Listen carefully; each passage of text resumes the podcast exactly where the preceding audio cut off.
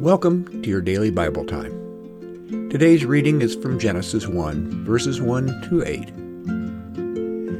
In the beginning, when God created the heavens and the earth, the earth was a formless void, and darkness covered the face of the deep, while a wind from God swept over the face of the waters. Then God said, Let there be light. And there was light. And God saw that the light was good. And God separated the light from the darkness. God called the light day, and the darkness he called night. And there was evening, and there was morning, the first day. And God said, Let there be a dome in the midst of the waters, and let it separate the waters from the waters. So God made the dome and separated the waters that were under the dome from the waters that were above the dome. And it was so.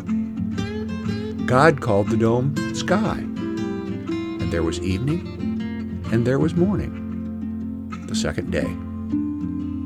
Here ends the reading. The word Genesis means beginning. Appropriately, the Bible begins at the beginning.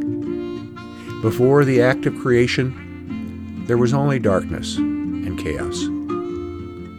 God brought order into that swirling nothingness and called light from the darkness.